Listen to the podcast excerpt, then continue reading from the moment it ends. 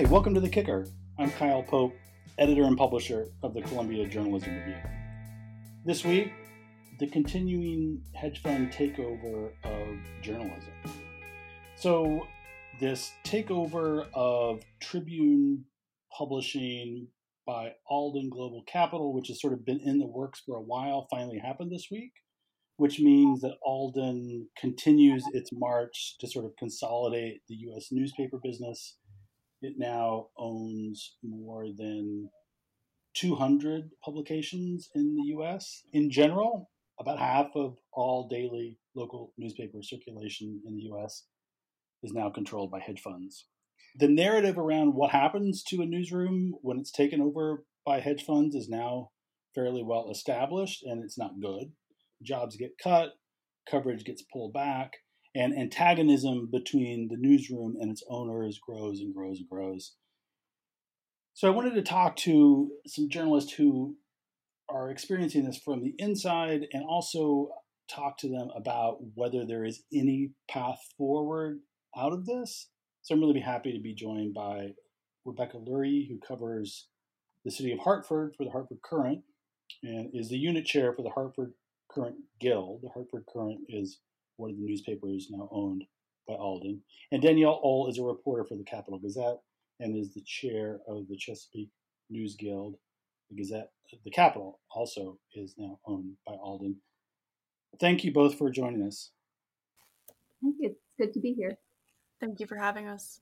So, Re- Rebecca, let me start with you because I- I've read a lot about what the folks at the the Courant are doing to try to sort of generate interest in Hartford for an alternative ownership to Alden, and this was going on before the sale was announced this week.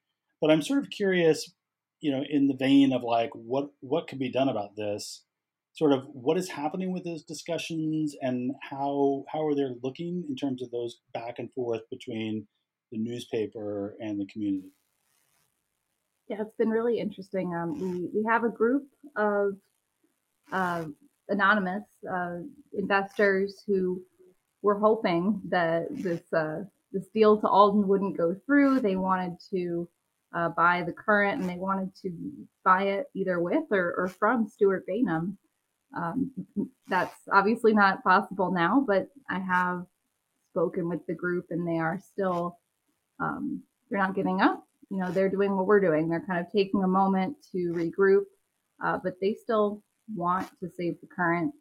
Uh, and I'm hoping that we'll, you know, hear more about that uh, sometime soon.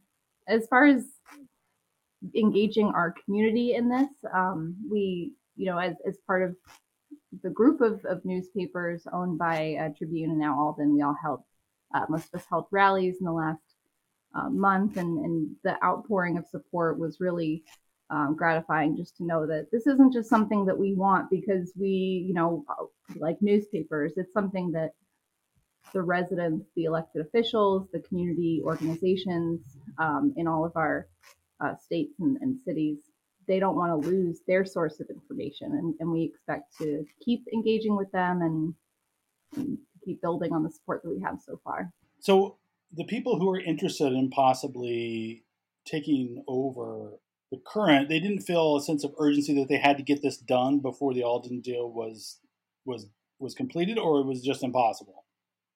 It was initially something that Stuart Bainum was hoping, and, and Danielle can probably speak more that, to this, but uh, he was hoping to move with a, a, group of investors from each market, and to do this is, is one kind of big collection of money from around the country.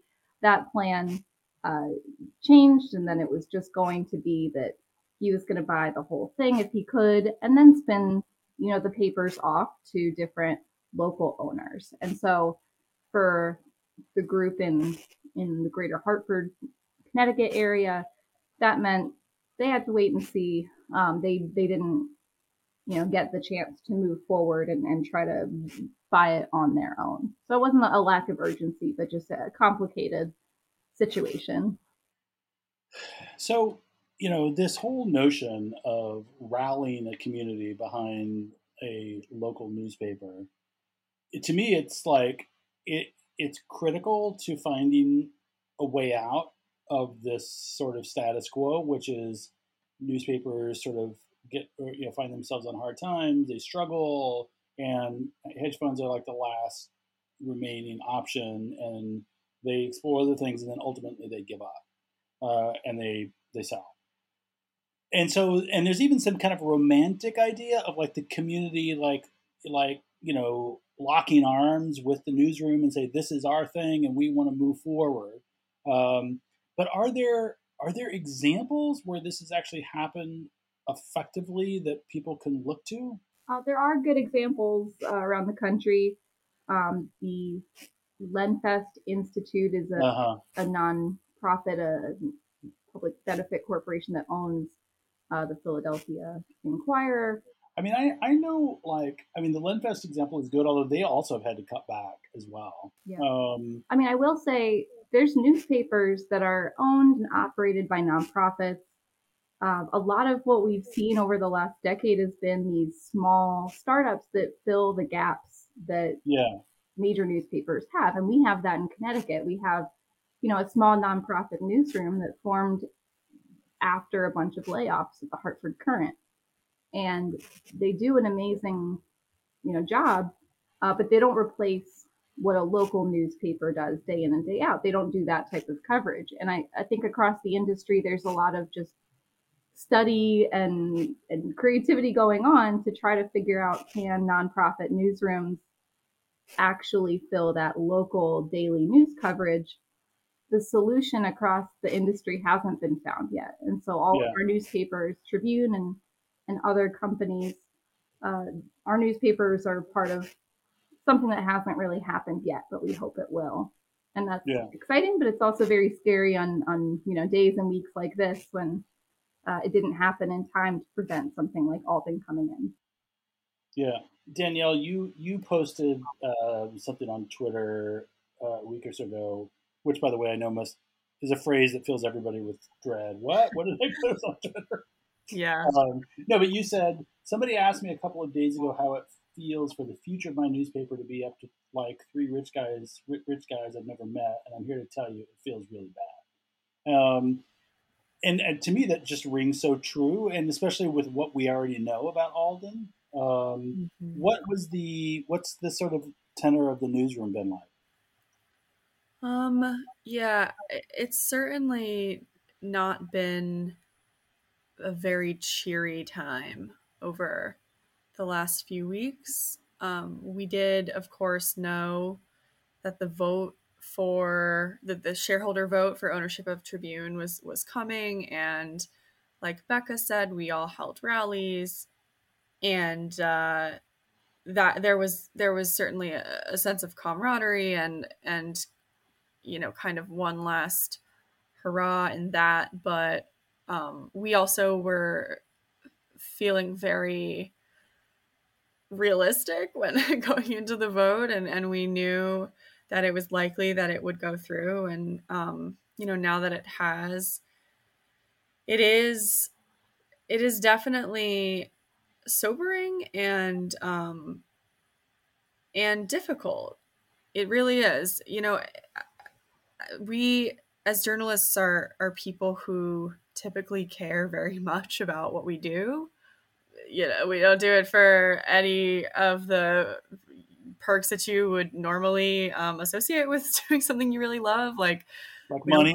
Yeah, like money. we don't get paid a whole lot, obviously, and uh, you know, we oftentimes are the subject of a lot of criticism, and you yeah. know whether that's fair or not. But you know, we do this because we care. And so to to be so um powerless in this mm-hmm. situation is really has been very um educating. I would say that this is definitely been a very interesting crash course in uh, capitalism mm-hmm. over the last couple years. Um, but yeah, especially as of late. And you know, to the to the question that you asked before about um, about Bainum and if there is a possibility, you know, we kind of set our sights on that bet you know benevolent um, wealthy person mm-hmm. in our community who could potentially could potentially be the savior here but you know we also saw that in the shareholder vote there was you know Patrick Soon-Shiong, somebody who is considered the savior of the LA Times, making a decision that was not necessarily um, the one that we would have liked. You, so you really you cannot really rely mm. on folks with a lot of money to do what's in our best interests. Mm. Um, unfortunately, a lot of times they're going to act in their best interests. Um, mm-hmm. So we are. I think that as a as an industry, we are still trying to find our way out of the situation that we're in right now because, um, you know, it's really difficult to rely on uh, anyone but ourselves. Mm-hmm. And unfortunately, we've been so gutted over the last few decades that there's really not that many more of us left. Yeah. Well, it must also be particularly whipsawing for your newspaper, which had the mm-hmm. added horrific experience of shooting three years ago, in which a lot of the community and the broader journalism world sort of rallied around, and and you got a, you know you got a lot of a lot of people expressing how grateful they were for what who you are and what you do. Mm-hmm. Um, and then when it comes and then you know fast forward to today where where there is an opportunity for people to step up in a bigger way and then that didn't happen I mean, i'm sort of like i'm sort of curious from both of you like danielle just made the point like this is a this is a crash course in capitalism it sort of reminds me of like those old movies where like the rapacious buyer takes over the steel plant or the whatever family owned business and and lays everybody off, and it just it's very much in the same vein. It seems to me that like as long as readers and the general public view newspapers and journalistic outlets as another widget maker, then this is the situation we're going to find ourselves in. Um, somehow we have to convey, convey what Danielle was talking about, which is that these these companies and these newsrooms are different. There's something different about them than any other kind of business that you see on your street. And I don't think, uh, until very, very recently, I don't think that journalists have been that good at making that case. Either either because they think that people already understand it, or journalists don't think of themselves as kind of in the sales business, selling what we do. But either of you have any thoughts about that? Yeah, so I, I think you're right. Um, we have historically been pretty bad at advocating for ourselves. And I think a lot of that has to do with the default position of the journalist as the observer, the mm. you know mm-hmm. objective, um, third, you know third party bystander, which has been challenged a lot right as of as of late and i think for good reason but i i think yeah for a long time you know there really was a resistance to being the story um it's like we cover the story we're not the story but unfortunately i think that that's got us to where we are now where people got really used to um the way that news functions in their lives, which is for years uh, was just kind of available. Like it, it has been free um, and really diverse, right? There's a there's a lot of um, options out there that people can choose from.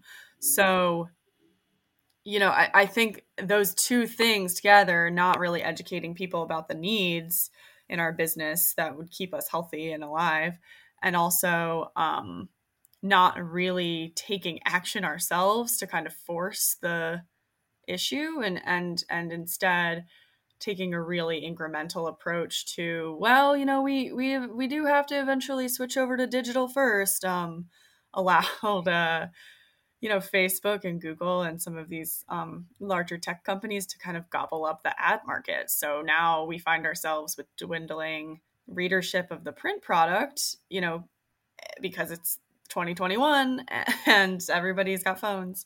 Um, but they also expect to get our work and our product for free. So yeah, it's it's um kind of a pickle and it's it's difficult to it's a difficult one to wrench people out of since we have not been doing so for many years. Rebecca, do you do you see a generational shift where younger journalists are more willing to sort of like take on this it's almost kind of an advocacy role for journalism i think the younger generation may just be a little more desperate that's probably not uh-huh. how we usually would want to put it but it's honest um, we don't have the luxury of leaving a newspaper and going somewhere else and expecting things to be any better. Most of us who've been in the business for five to 10 years um, have already done that and can look back at our old papers and say, that's not what it looked like when I left. Um, and you look at the papers you aspired to, and they don't look the way they did when you were in journalism school. So you kind of have the like fight or flight response uh-huh. of I could try to figure out how to walk the like conflicts of interest and the awkwardness of talking to the media when that's not what we set out to do or you could just do nothing so that's i know that's how i found myself in this position and i, I think that's how a lot of my colleagues did too but a lot of the veteran reporters at our newspaper have done the same thing and made the same choices because they're not done either. Yeah. Do you either of you um, feel that? Uh, do you, do you think that Alden is? I don't know what the word is. Redeemable, turnable. Um, well, is open to a change of approach, or do you think we know what we've got with them, so we really need to spend our efforts finding an alternative. Well, Kyle, you couldn't ask the question without laughing. yeah. Yeah, I I mean, I don't think that there's much of a chance to I, I don't even know how we would do that. Uh, I mean, yeah, you we you've seen this company um or this hedge fund the moment they took over um take out you know a business loan from themselves at yeah. a 13% interest rate um, yeah. that is that is not the activity of uh, a i think persuadable yeah.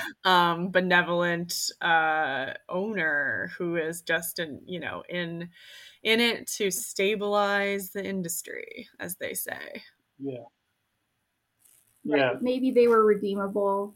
Maybe they still are, but today was the day that they saddled all our newspapers with $278 million in debt and yeah. offered buyouts that are going to dramatically reduce the size of all of our newsrooms. So yeah. today they're not. Yeah. So finally, what if I may if I'm listening to this and I'm a reader of the Courant or the Capital, and I'm like, yeah, yeah, I get it. Like I, this is this is not what I want. I love these outlets. I value this journalism. What do you want these people to do? It's such a. I know that this is a question that we should be prepared for, and it is a question people ask us all the time. But um, it's a hard one to answer because it's hard to know what to do at this point, but I would say that if you care about your paper, if you care about our papers, write to your congressman, like or congresswoman, um, write to your senator, like get vocal about it on our behalf because there you know we we certainly are doing the most that we can to leverage the little power that we have on our end but you know there are people in this country that can make a difference um, that you know can can make it so that hedge funds are not necessarily allowed to gobble up shares of a public company, buy it, take it private, and then take out debt to finance that deal against its own property and pay itself at a 13% interest rate. I mean, this is an area of finance that hasn't been regulated. And, uh, you know, if, if you care, then I think that it's important to speak up. I agree with that. Um, you know, the one petition we have going on right now that we're still collecting signatures on is is calling on Congress to investigate Alden. So, reaching out to your local and you know your, your U.S. senators and uh, representatives is really important, and so is I think complaining to the newspaper, you know, executives themselves if there's things that aren't getting covered that you wish were getting covered if you want to see more stories about XYZ or if something you read doesn't you, you don't understand why the coverage is a certain way, you know, you can reach out to have a conversation with your uh, local reporters and, and talk to them about what they're dealing with. And this is kind of like sad to even ask, but if people know there's something going on in their community and they think their local reporters know about it, they might not anymore because they're stretched so thin. So mm-hmm. we need tips. we need people to continue to trust us and to give us a little bit of the benefit of the doubt that we're still there and we still want to do the same uh, good job as ever. But we still need the community's help to keep us informed a little bit as we keep the rest of the public informed. Yeah, and subscribe. I know it sounds a uh, little counterintuitive. We just spent, you know, all this time saying how bad our owners are. Um, but, you know, as long as we're still here, subscriptions are going to be the thing that keep us going and may just turn everything around. So it's super cheap to do. Rebecca and Danielle, thank you so much for joining us. Thank you for having us. Thank you for reporting on this. You can follow CJR's coverage of Alden's moves and everything else going on on the business side of journalism at cjr.org and through our daily newsletter, The Media Today. You can also follow us on Facebook and Twitter. Thanks for listening. See you next week.